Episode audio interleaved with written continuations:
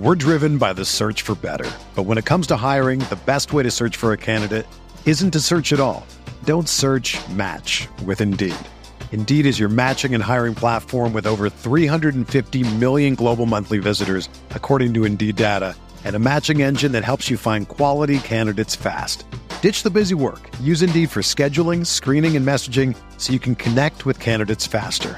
Leveraging over one hundred forty million qualifications and preferences every day, Indeed's matching engine is constantly learning from your preferences. So the more you use Indeed, the better it gets. Join more than three point five million businesses worldwide that use Indeed to hire great talent fast. And listeners of this show will get a seventy-five dollars sponsored job credit to get your jobs more visibility at Indeed.com slash Blue Wire. Just go to Indeed.com slash Blue Wire right now and support our show by saying that you heard about Indeed on this podcast. That's Indeed.com slash Blue Wire. Terms and conditions apply. Need to hire? You need Indeed. What's up, guys? Hope you've had a great time with the O B R this week. I think we've had a ton of fun episodes encapsulating how the Browns put it on the Cincinnati Bengals twenty-four to three in the opener. I'd encourage you to go back and listen to any of those episodes you missed, including the most recent one where we looked around the N F L. Andrew Spade, Jordan, Zerm, and myself had a great time doing that. Check that one out if you missed it. Otherwise, today, we have Behind Enemy Lines. We have a great guest where we will talk all things Pittsburgh, how they're doing this year, coming off that rough first loss, what to expect from them considering a couple different injuries, and we get a lot of insights on where the team is in a pivotal year for that franchise in Pittsburgh. So uh, enjoy today's episode. Let's get to it right now.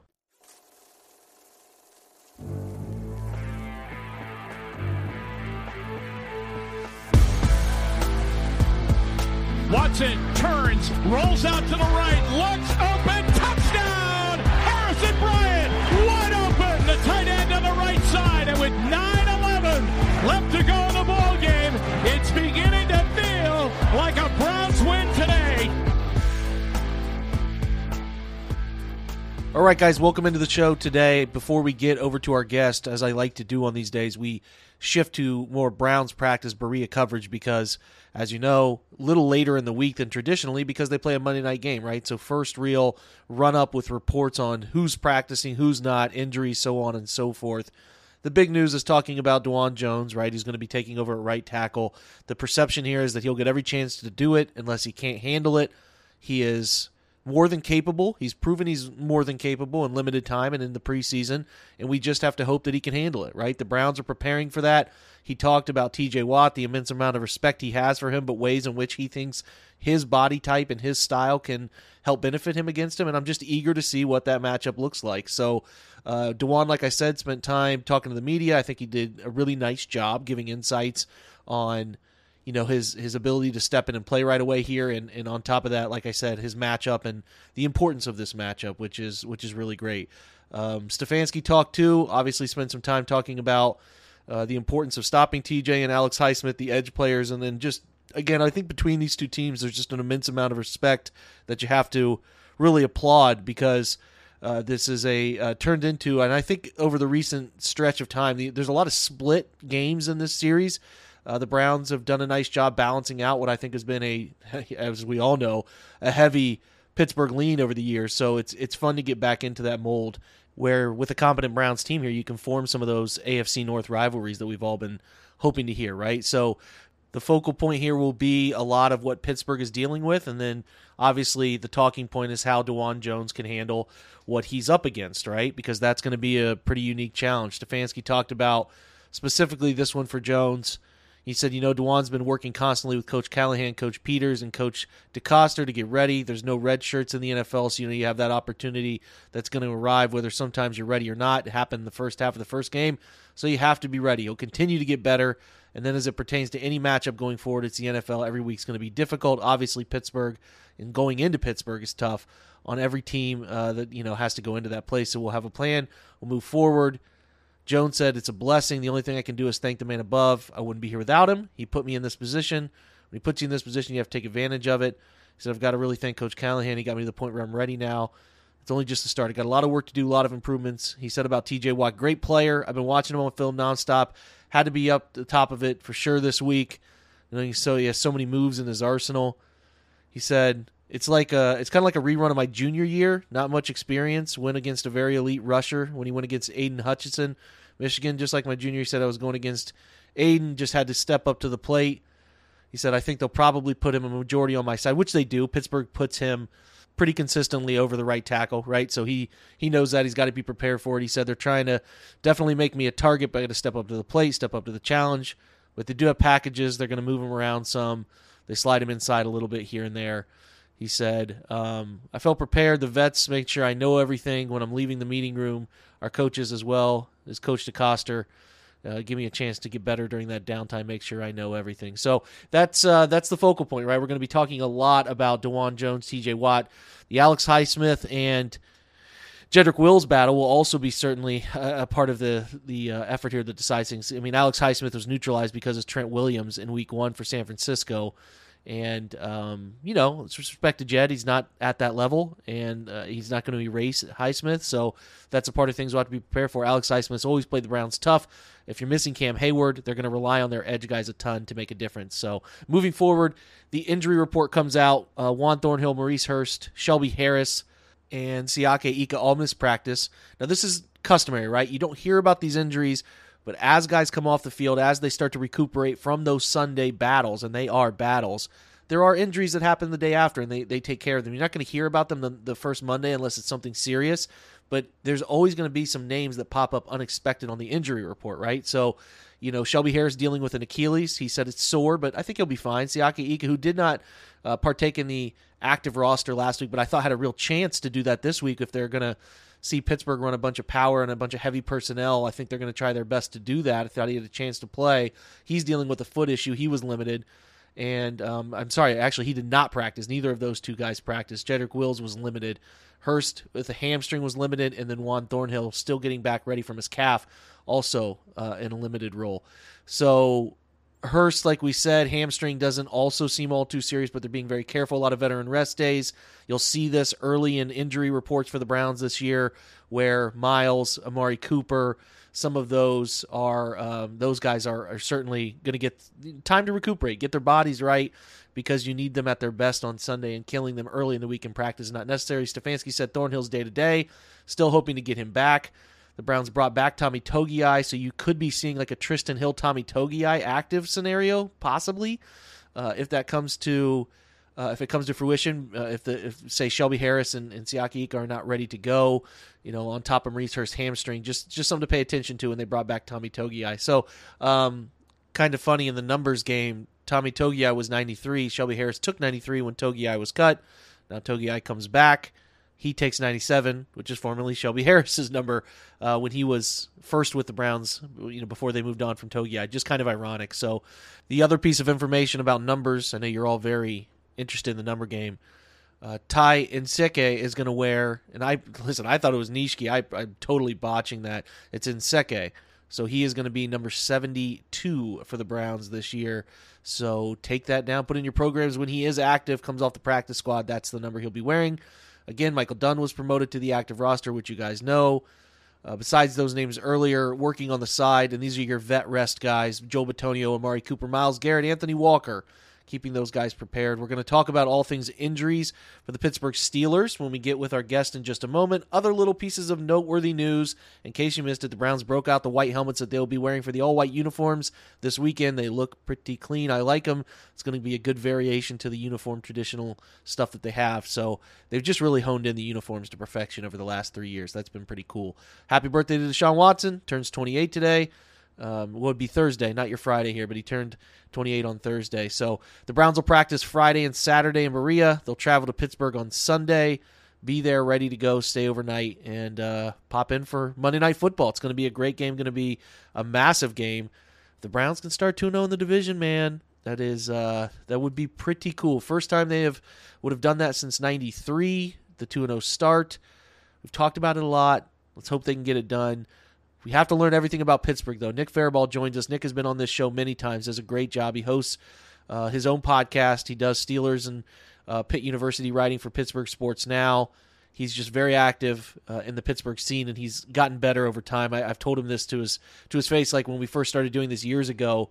He has improved so much, man. He's one of my favorite guests for any team that I get on this show. So really any time spent with Nick to learn about the Steelers is great. He has awesome insights. He's going to give you everything you know about how the Browns are going to have to prepare for Pittsburgh, what Pittsburgh's likely to do to make up for some injuries, how they might attack the Browns on offense, and then how those veterans are settling in after a rough week one. So great stuff here from Nick. Let's get over to that interview with him right after a quick word from our sponsors. We're driven by the search for better. But when it comes to hiring, the best way to search for a candidate isn't to search at all. Don't search, match with Indeed. Indeed is your matching and hiring platform with over three hundred fifty million global monthly visitors, according to Indeed data, and a matching engine that helps you find quality candidates fast. Ditch the busy work. Use Indeed for scheduling, screening, and messaging so you can connect with candidates faster. Leveraging over one hundred forty million qualifications and preferences every day, Indeed's matching engine is constantly learning from your preferences, so the more you use Indeed, the better it gets. Join more than three point five million businesses worldwide that use Indeed to hire great talent fast. And listeners of this show will get a seventy-five dollars sponsored job credit to get your jobs more visibility at Indeed.com slash Blue Wire. Just go to Indeed.com slash Blue Wire right now and support our show by saying that you heard about Indeed on this podcast. That's Indeed.com slash Blue Wire. Terms and conditions apply. Need to hire? You need Indeed. Everyone is talking about magnesium. It's all you hear about. But why? What do we know about magnesium? Well, magnesium is the number one mineral that seventy-five percent of Americans are deficient in. If you are a woman over thirty-five, magnesium will help you rediscover balance, energy, and vitality. Magnesium supports more than three hundred enzymatic reactions in your body, including those involved in hormonal balance. From functional medicine doctors to mental well-being and female hormone experts, we all know that magnesium is the one mineral to improve all aspects of well-being and health. But which one?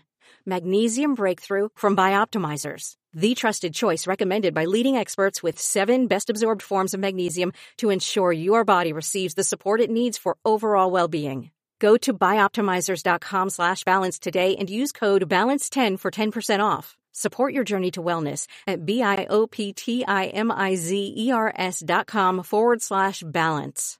Magnesium Breakthrough from Bioptimizers, your foundation to optimal health and vitality. Buying tickets to your favorite events should not be stressful, guys. GameTime is the fast and easy way to buy tickets for all the sports, music, comedy, and concerts near you. You can find them last minute with killer deals, and their best price guarantee helps you stop stressing over the tickets and start getting hyped for all the fun you've had. Listen, the Browns have the Titans coming in in week three. There's a chance these guys could be two and oh coming back to Cleveland for a home game. You should be looking ahead at buying those tickets, and GameTime is the right place to do it. So why would you go GameTime? They have flash deals, last-minute tickets. They're easy to find. Buy tickets for every kind of event in your area, specifically those Cleveland Browns. You get great images of the seats view, which is awesome when you're trying to figure out how the stadium is going to look when you're trying to find that right ticket for the right price. And they have that low price guarantee and event cancellation protection, job loss protection, all of the stuff to help you protect your money, right? It's the fastest growing ticket app for a reason in the country. You get images of your seats, like I said, before you buy them. You buy tickets in a matter of seconds, and they're sent directly to your phone. All right. So you never have to go digging through your email to find something last second. It is always there. You can put them in your wallet app and make sure to have them up and ready to go. It's important to know you can download that GameTime app, which makes it extremely easy, very intuitive, very fast way to buy those tickets. Create an account and use the promo code O B R for twenty dollars off your first purchase. Again, terms apply. Again, create that account, redeem the code O B R for twenty dollars off. You can do so at gametime dot co. It is not .com, it is gametime dot co, but I would suggest downloading that app, taking advantage of the twenty dollars off coupon using the promo code O B R. Download GameTime today. Last-minute tickets, lowest price guaranteed. All right, Nick, happy to have you here, man, ready to talk Browns, Steelers. It is early and then midseason. Sometimes these flip, like the Browns get the Bengals to open and close the year. I don't, I think that's just such a wide variance. I like getting a team in the division early and getting them in the middle of the year. And I think that gives, at least middle to late, it gives you a better feel for, you know, where teams stand, because it, it doesn't allow the wide variance and in, in like the end of the year, right? The week one variance is wild. And then week eighteen is just a wild card. You know what I'm saying? So in the middle of all that, it gets a little bit more fun to see which teams are better. And I think this has a chance to be a really good matchup. So what, what we should do, Nick, is talk through week one, right? I think expectations through the preseason for Pittsburgh got pretty high, and they dominated preseason across the board. A lot of people are picking them. And I would imagine you felt that too. You felt optimistic going into the first week, and then this game happened. So talk me through big picture. We're going to get granular and talk roster in a bit, but like big picture, what happened to lead to the result you saw week one? Yeah, I think there's three things that really happened. I think one, I think Kenny Pickett really just kind of collapsed within himself, um, just completely. Um, accuracy, decision-making, pocket presence. Um, if you want to name it, he was not good at it. Um, and I think that was the worst day, and I, I said this kind of in my articles, podcasts all week. I said, that's the worst day I've seen him have training camp, preseason, O T As, mandatory minicamp, last year's minicamp, last year's games. I think that was the worst day I think he's ever had as an N F L player. He was just completely off, except for that two-minute drive.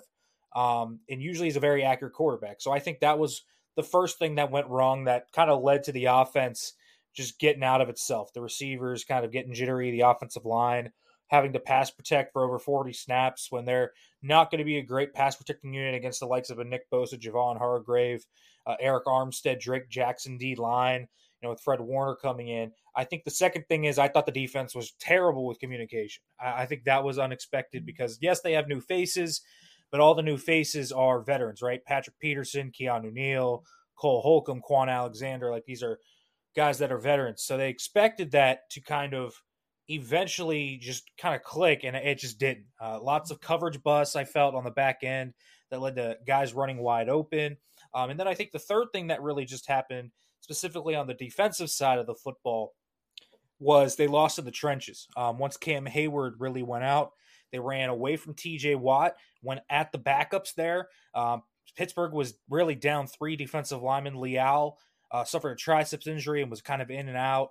And Larry Ogunjobi was playing basically on one foot uh, last week and tried his best, but they kind of let Keanu Benton, Isaiahh Loudermilk, and those guys going. So Pittsburgh was really playing with three defensive linemen uh, at some point there. Um, and so I thought they were just really sloppy up front, and then I thought the back end did not tackle well. So I thought granularly, I thought those were the three things that really kind of hurt you. Kenny Pickett um, not playing well on offense, the communication defensively and offensively, I guess you could say as well, um, some bad stunt pickups and chemistry between wide receiver, quarterback, whatever.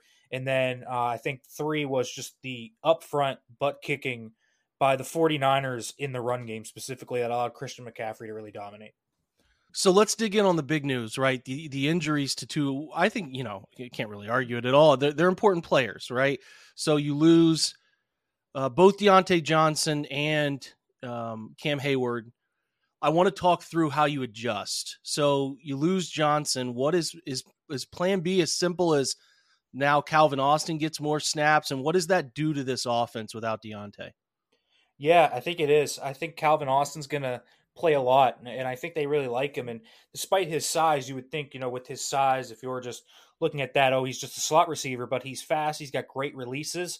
And I think they like him as an outside receiver. So I think he'll play outside a lot. I think it becomes a lot more versatile. And what I mean by that is usually when Deontay's in there, it's pretty much you kind of see what you get. You know, Allen Robinson's in the slot, George Pickens is at the Z, Deontay's at the X. I think it's going to be a little different now. I think they'll move it around a little bit. I think they kind of kept uh, Calvin as that X for the most part in that game, and he can do that. He's good at defeating press, but he's a different type of route runner, and I think they lost their best route runner in terms of Diontae Johnson, just their best pure separator that can really beat whoever you put in front of him. He's beat great corners against him before, um, and he is a headache to deal with. So I think that's Kenny Pickett's kind of, you know, luxury target, if you will, with Diontae Johnson, heavy volume target because he's always open, can run the whole route tree at three levels. And so I think you kind of have to figure out how you replace that, and then you have to f- kind of reverberate with Calvin Austin how you use Calvin Austin for a full workload, because usually this is a guy that maybe gets ten to fifteen snaps a day, you know, gets a jet sweep here or there, two deep balls, and, and that's kind of it for his day outside of his punt return. Um, so now you kind of have to figure out how you use his speed, because it's going to be a big part of how you use his speed. And I think part of that is probably going to be more screens. I think they're going to get more manufactured touches, so probably more in the yak department. Um, I would imagine that Allen Robinson plays a little bit more outside now, and they're going to use him more as a chain mover. Um, think of kind of how they used Juju Smith-Schuster back in the day um, as kind of that tough guy that can block and can do different types of things. And then George Pickens now as a wide receiver one is kind of interesting. I don't know how they're going to do that. I don't know if his route tree expands. I think that they're definitely going to test whoever he's against. I think even with the, you know, in, in this game with the Browns, um, where you have those three good corners, I think they'll probably throw it up to him because he's their best kind of target as an explosive play guy.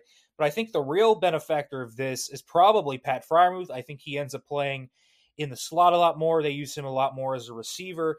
Um, and that's what they did last week. He played a lot in the slot. Uh, Darnell Washington was kind of the inline guy that would block. And so I would imagine the reverberation effect in terms of what this offense does at a macro level is this team plays more twelve personnel and goes tight end multiple.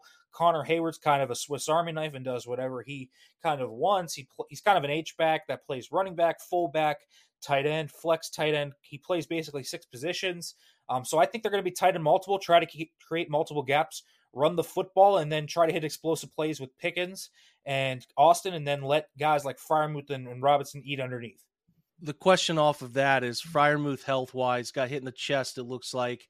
And then the other, I think, offensive name that's lingering here is Okorafor, right? The the tackle. The, he's in concussion protocol. Is he out of it? How, how do those two guys look going into this one? Yeah, so both were limited today. Um, today's Thursday. Uh, I think Freiermuth is going to be fine. He said he was fine, and he expects to play. Um, now, obviously, a chest injury, whatever it is, I'm not sure. I, it, it's not too severe, but I think it definitely affected him um, in the second half of that game where, you know, he was feeling it a little bit. Um, and so I think it could affect him on Monday, but I think he'll play pretty much the full snap count because it kind of has to. Um, meanwhile, Okorafor in the concussion protocol did get a limited practice today. That bodes well for his availability, though I will say the wrinkle here is so far this week, it's been Broderick Jones at right tackle when he has played left tackle all summer. So if Chukwuma Okorafor cannot go, it appears that it will be Dan Moore at left tackle and Broderick Jones at right tackle, and Broderick Jones has not played right tackle much at all. It seems like that they really did not like what they saw to Dan Moore at right tackle at the end of the game last week against the 49ers, and so Broderick Jones is now getting trained to play both sides, and obviously that would be a very tough matchup for the rookie, but I think Okorafor probably plays, and it ends up just being Moore and Okorafor. What I want to get to is we know Najee Harris, we know Jaylen Warren and Kenny. We know these guys. You talked through Kenny's struggles week one. I don't expect him to be the same guy in week two. I think he'll fix some things and have a good ch- a good opportunity, put it that way, to, to get back on the right track. Um, my question is how they attack the Browns, right? The Browns are unique this year, a little different than they've been. Very talented up front, and Jim Schwartz is doing some funky things in the back half of the secondary. I just, when you look at it, I don't know, I'm not presuming that you've watched much of the Browns. That's, that's a, you know, covering one team and watching another is, as I know myself, a difficult task. But when you think of it on paper, how do you expect them to attack? Do you expect it to be an eleven personnel? We want speed on the field. Do you think they're going to put Connor and, and Darnell on the field and try to run uh, to, to alleviate some of the stress on Kenny and create some short stick situations? Um, curious because, uh, you know, Deontae's, he's a player. He's a real player. He's given Denzel fits, right? And that is, um, you know, against Cleveland, he has been more than fine in his time uh, against the Browns. So I, I'm just curious how they change and, and what you see them trying to do to attack this Browns defense. Yeah, I, I think they have to go tight end multiple. I just think it's their, I don't even know if it's a, if it's a game plan thing as much as it is a necessity thing, right? You only have so many talented guys and talented bodies at some point. And when you're a team that has Darnell Washington, who looked so good last week, I thought that was like one of the very big positives they got out of last week's game. He handled Nick Bosa extremely well. And I think they have to do it to a degree because these tackles can't hold up against Zadarius Smith and Myles Garrett. And Myles Garrett's going to do what he does and move all around the front, go over the A-gap, do different things there. Um, and now you have a lot of great players up front, Dalvin Tomlinson and others. Um, so it's it's going to be tough for them, but I think that they kind of have to do a few things to go twelve personnel, thirteen personnel. I think it's going to be a game where maybe the Steelers try and kind of do what the Browns do a little bit offensively, which is go pretty heavy and try and spread you out a little bit. And then maybe complement that with some of the speed of Calvin Austin. I think it's going to be in twelve personnel. I would imagine the two receivers will be Pickens and Robinson. One, they're the two best blocking wide receivers that they have. And two, I, I just think that they feel very comfortable with those guys and what they can do off of play action out of twelve personnel. You know, they didn't really get to play a lot of twelve um, against the 49ers. They kind of went to a lot of eleven just because they had to throw the ball because they were down seventeen nothing, twenty nothing very early, went three and out very early. So I, I mean, they want to run the football. There's no doubt about that. I think we could even see them get into a little bit of multi-running back looks where maybe this team tries to go out to the boundary and think, and they trust their blocking receivers. I think that's been one thing that Mike Tomlin's really talked up is that they feel like Pickens, Robinson, and you know Gunnar Olszewski, who's going to play kind of a smaller guy, but they like the ability of these weapons to kind of get out in space. Freiermuth can stock block, certainly Washington in space. They like that. I wouldn't be surprised if they try to go multiple tight ends and do a little bit of different things, you know, jet sweeps. Um, they can do screens. They can do different types of things to maybe try and get some easy yak. And so I imagine they're going to kind of fuse those together, but I have to imagine in this one, they're going to try and kind of work off that run action out of multi-personnel, spread you out to empty, um, and kind of do different things to get Kenny Pickett a little bit more comfortable and use the tight ends, which are the strength of the team now. And then you kind of sprinkle in the flavor of Calvin Austin, kind of however you think about it. Um, but I think that I I'll tr- I don't trust Matt Canada to draw up a great game plan at this point. Um, yeah, that's I the question, Matt. Nick. What, where, where are you guys sitting on that? We love Mike Tomlin. Like, I'm, I'm just gonna be frank. Yeah. We love him.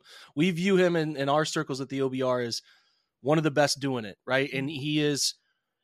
I love his pressers. I, I'm, I'm probably piss some Browns fans off with this, but I just think he's an ultimate leader of men. But I think that there's, it's fair to question some of the offensive hires he's made over the years. Do you think with Mike Tomlin, not to get completely off track, your answer was great about about how they'll attack the Browns. I think you're spot on.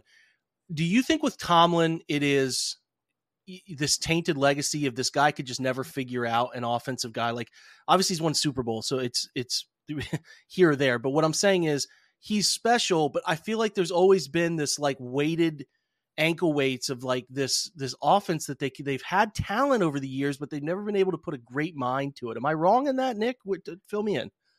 No, and and I'll say this: um, Mike Tomlin doesn't have a coaching tree. Um, that's one of the weird things about a guy that is probably a top five head coach in the N F L and certainly one of the best leaders, if not the best leader of men in the N F L, right? He doesn't have a coaching yep. tree. Um, if you want to consider Bruce Arians part of his coaching tree, Bruce Arians has been in the league, though, for a very long time, um, once he kind of broke off the Mike Tomlin coaching tree. Um, but you look at the hires that he's had, Todd Haley, Randy Feetner, and Matt Canada, that's three back-to-back-to-back um, offensive coordinator hires that probably – weren't good. Um, Todd Haley, great play designer. I thought, you know, sometimes a bad situational play caller, but very, very, very hard personality to deal with. Feetner kind of was just Ben's best friend. And then Canada, I think, is kind of lost in the sauce. Um, I know last week I didn't feel like Canada was the main person to blame, but you looked at some of those play calls and you were like, "This, how does this help your quarterback? You run shallow cross eight times in the game. You run four verticals at the eight-yard line on fourth and four. Like, some of these play calls are very questionable. And so, yeah, it's a taint on Mike Tomlin's legacy because I, I do think, in large part, they would be a very, very, very successful team had they hired good offensive minds, and they would go deeper into the playoffs. I think there's no question about that.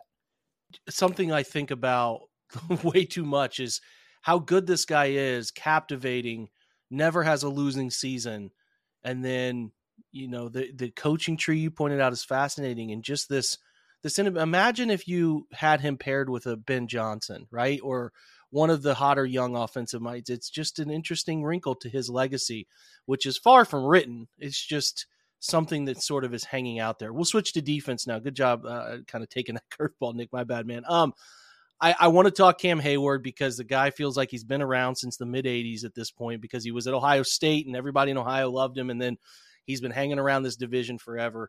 Is he that big of a difference maker inside still, to the point that you don't feel like whether it's Adams or Loudermilk or Leal or whoever steps in for him, they just can't even come close to replicating what he does?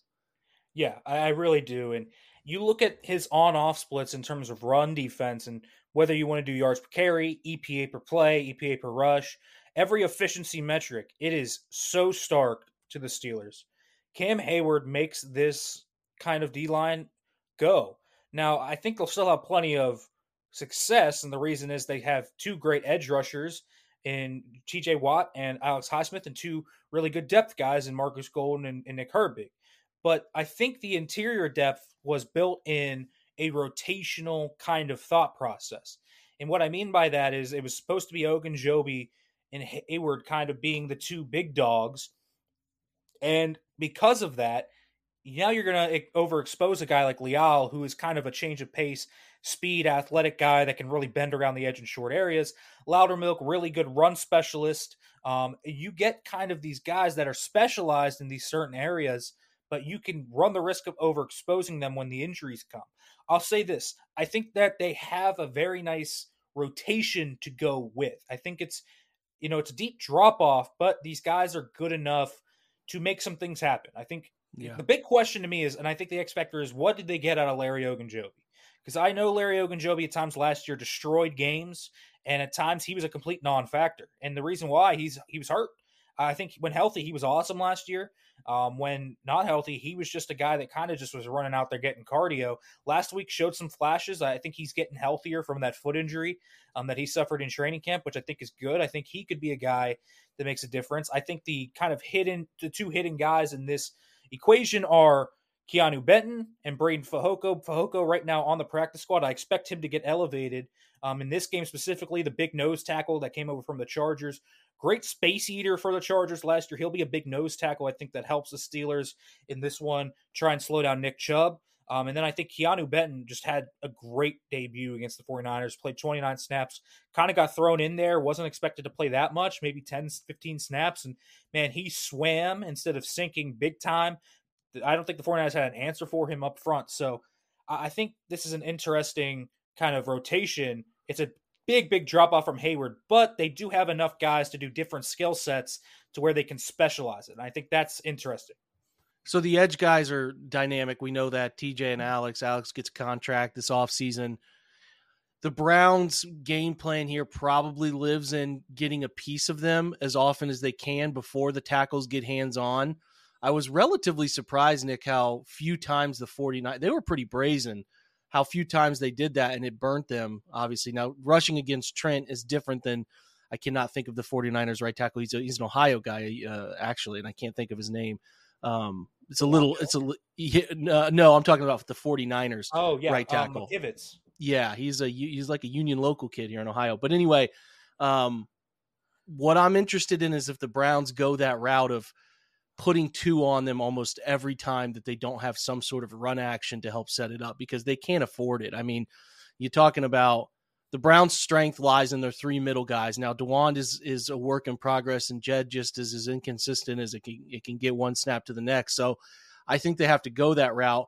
So that eliminates some things that they can do in the passing game. And, and when you look at this situation at corner, I know Brandon Aiyuk got the best of Patrick Peterson a couple times. Ayuk's a nice player, obviously, but it seemed like Levi Wallace had some issues. It seemed like um, some of the new faces, maybe K Z and uh, Keanu Neal, struggled a little bit. So talk me through the secondary, and, and you can include the backers. I mean, Cole Holcomb and Landon Roberts obviously are the new faces leading that group, but the back half, how did they play? And, you know, is, I guess, is, have things changed from your season projection of those guys? How do you feel about the unit? Yeah, I thought it was a real clunker uh, in the first game. Just the communication among all those veterans, all those guys you named are, are veterans that have been in this league for a long time that probably should understand, you know, how to communicate with one another. I think they're not a very athletic group, certainly at corner, um, which when I look at the Browns receiving corps and you look at Donovan Peoples-Jones, Elijah Moore, and Amari Cooper, you do think athletic, fluid. Uh, those guys are are kind of really, really athletic, but I think the Steelers' corners are very smart. I thought it was, I thought they overthought a lot of things. Um, you saw a lot of guys going out of their zones, trying to make plays. Um, the very first touchdown, they were in quarters, and K Z follows the over route, leaving Patrick Peterson one-on-one on outside leverage against the deep dig. Like, that is, that's stuff where you're trying to make a play, reading the quarterback's eyes, get caught in the backfield, and you're just trying to make a play. Um, so I, I always think that those guys are, are ball hawks. They go after that, and that's a big thing. They're aggressive ball hawks. Um, but I do think that they lack athleticism. But I think they're better than they were last week. Levi Wallace had probably his worst game in a Steelers uniform. Um, he just had no answer for Debo, Aiyuk, whoever was against him. Patrick Peterson, I thought, was a little bit better than the stat line will indicate. I know It'll read two touchdowns, but I, I thought he was pretty pretty good coverage for most of them. Uh, the second touchdown was just a great play by Aiyuk. The set, the first one he slips on, and, and again, that's a coverage bust by the, the safety when he is supposed to have help. Um, so I think the safety room's a little bit of a perilous journey right now. They're both good players in terms of getting footballs, um, making interceptions and all of that. That's kind of what they built the secondary on, was trying to be ball hawks. Um, Minkah Fitzpatrick was used in a very odd manner uh, last week, kind of playing near the line of scrimmage. He was in the slot. I think he blitzed four times. He blitzed all twelve times last year. Um, so he already is at one third of the amount of blitzes he had last year. Um, so they played him near the box and kind of put Neal and Casey in the robber role, and Minkah played still some free safety, but probably not enough. So I think Minkah's probably going to go back to his usual robber role stuff. And I, I think Desmond King probably comes in in this week and starts to make some noise here. The new addition for the Steelers, they made him inactive last week because he wasn't fully caught up on the playbook, but it seems like he's getting there. And I think he'll be a Mike Hilton-ish player where they send him off the, the edge to do some blitzes. And I think they'll overload some of those edges. You know, when you talk about those guys going out there to help against T J and and Alex, I think you're going to see Desmond King or Shannon Sullivan or Elijah Riley, whichever one of the guys they send, try and really kind of take advantage of that um, protection then in that area. But this secondary right now is, it's a little rough. They got to figure out their communication issues, and they certainly need to figure out what to do with Joey Porter Junior He only played seven snaps last week. Um, kind of a weird mesh of skill sets between Peterson, Wallace, and Porter Junior, because you think of Peterson and Wallace and it's not really press man, but that's what you think of when you think of Joey Porter Junior with all that length. So I think they kind of got to figure it out. I think they're going to play a lot of quarters this year. Um, they played a lot of cover three um, in week one, um, but I, I think they're going to play and sit back a lot in those kind of quarters, too high coverages. But I think Minkah is going to be kind of the X factor here when he's back in his role, and then you kind of have the integration of Desmond King. So I think it's a I think it's a vulnerable secondary. I'll say that. I'd like the Browns receivers in this matchup. Yeah, talk through. You said you mentioned Porter there a little bit. There's two guys I'm obviously interested. You talked about Broderick is going to get perhaps a chance, maybe. Uh, we'll see if this weekend. But it was a, a interesting draft class. A lot of really fun names in that class. You talked about Keanu. Did did Herbig get any chance to play any edge in this one? And then, and then how many snaps did you say Joey Porter Junior had? Is he going to see primary reps in this one? Yeah. So Joey Porter Junior had um, seven snaps in the first game. Now, Mike Tomlin said that they wanted to get him more snaps than that, but the 49ers basically stayed ahead of the sticks the whole time. And Joey Porter Junior only comes in in nickel and dime packages, but specifically the Steelers love their three safety nickel and their big nickel package. So Keanu Neal, Diontae Casey, and Minkah Fitzpatrick are all on the field, which usually kicks Joey Porter Junior to the sideline. Um, so he only ended up playing seven snaps, and most of those were in dime. I think actually all of those were in dime.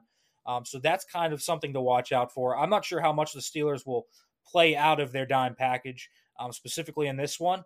Um, I would imagine they play more base and kind of big nickel and try and get their slot corners kind of free or whatever they may do at a base. Um, but I think he's probably not going to have a huge impact on this one. Um, as for Herbig, he did end up playing about fifteen snaps, and really freaky betting from that guy. Um, love Nick Herbig. Had a few really good reps in the first week as well. Obviously, the preseason was awesome. He took Deion Dawkins um, of Buffalo, and they played Buffalo starters. Kind of, honestly, he took them to the woodshed. Um, so that was awesome to see from Nick Herbig. The the rookie class does play. Uh, Keanu Benton and Nick Herbig are those main guys on defense. Joey Porter Junior mixes in there in those sub packages. And then I think the main guy that plays in terms of snaps is going to be Darnell Washington. Yeah, so let's close with this. Great insight, Nick, all around, man. Really, really stellar stuff to, to teach us about Pittsburgh. What's your confidence level? I don't like to do predictions. I'm getting away from that as the more of these I do. I just want to know how you feel like this one will go. I, I don't expect this to be anywhere near the same result of the week one, uh, you know, result in Pittsburgh. And I don't think it's going to be the flip side of that is the Browns and how they played. I don't think it's going to be a wide, a wide score on the scoreboard, but um, I like to ask confidence level, how you feel that they're going to fare against the Browns on both sides of the ball. And then kind of just your culmination of um, your, your vibe on the game. Yeah. It's hard to be super confident when you saw your quarterback play like he did. Um, so the confidence level has to be pretty low, probably like at a three, um, just because it's so drastic in terms of the quarterback struggling. The offensive coordinator seems to not be able to coherently put together a good game plan. You lost your best defensive tackle, and then your top wide receiver's hurt. Um, so it's kind of tough when you're having all these moving pieces. I don't remember a tumultuous week like this for the Steelers in terms of all of those factors. So the confidence level has to be low, because I can easily see, you know, on, I, I know you think it's going to be closer, but I can easily see a very similar game playing out. Maybe not in terms of the offense. I think Kenny Pickett will be better. Um, and I, I think they will have a more success than they did against the 49ers, but I can easily see a very similar game plan happening um, where Nick Chubb just runs the ball and, you know, you get some open guys running and, and Amari Cooper has a big game, or Donovan Peoples-Jones and Elijah Moore eat, and, and Njoku's open, and all of this. I could see that happening. Um, so I, I think, you know, there's a possibility that the, the defense just doesn't know how to play without a Cam Hayward, right? Last year they couldn't play without T J. Watt. They really never figured it out until he came back. Um, so I, you got to wonder if that's going to be the same way it is now. Um, I do think that they do play better, though. This seems like a team that is coming kind of together as, you know, it's a wake-up call. You just got beat thirty to seven in week one. A lot of those week one things that seem to happen, you know, I, I think Kenny Pickett's week one specifically is kind of a off the radar, but how much better can he be, I think, is a question. Um, so if, if the Steelers can get a run flow going and, you know, Najee and Jaylen Warren can actually run the ball more than about twelve times all game, I, I think Kenny Pickett will look better just because he won't have to throw forty-six times.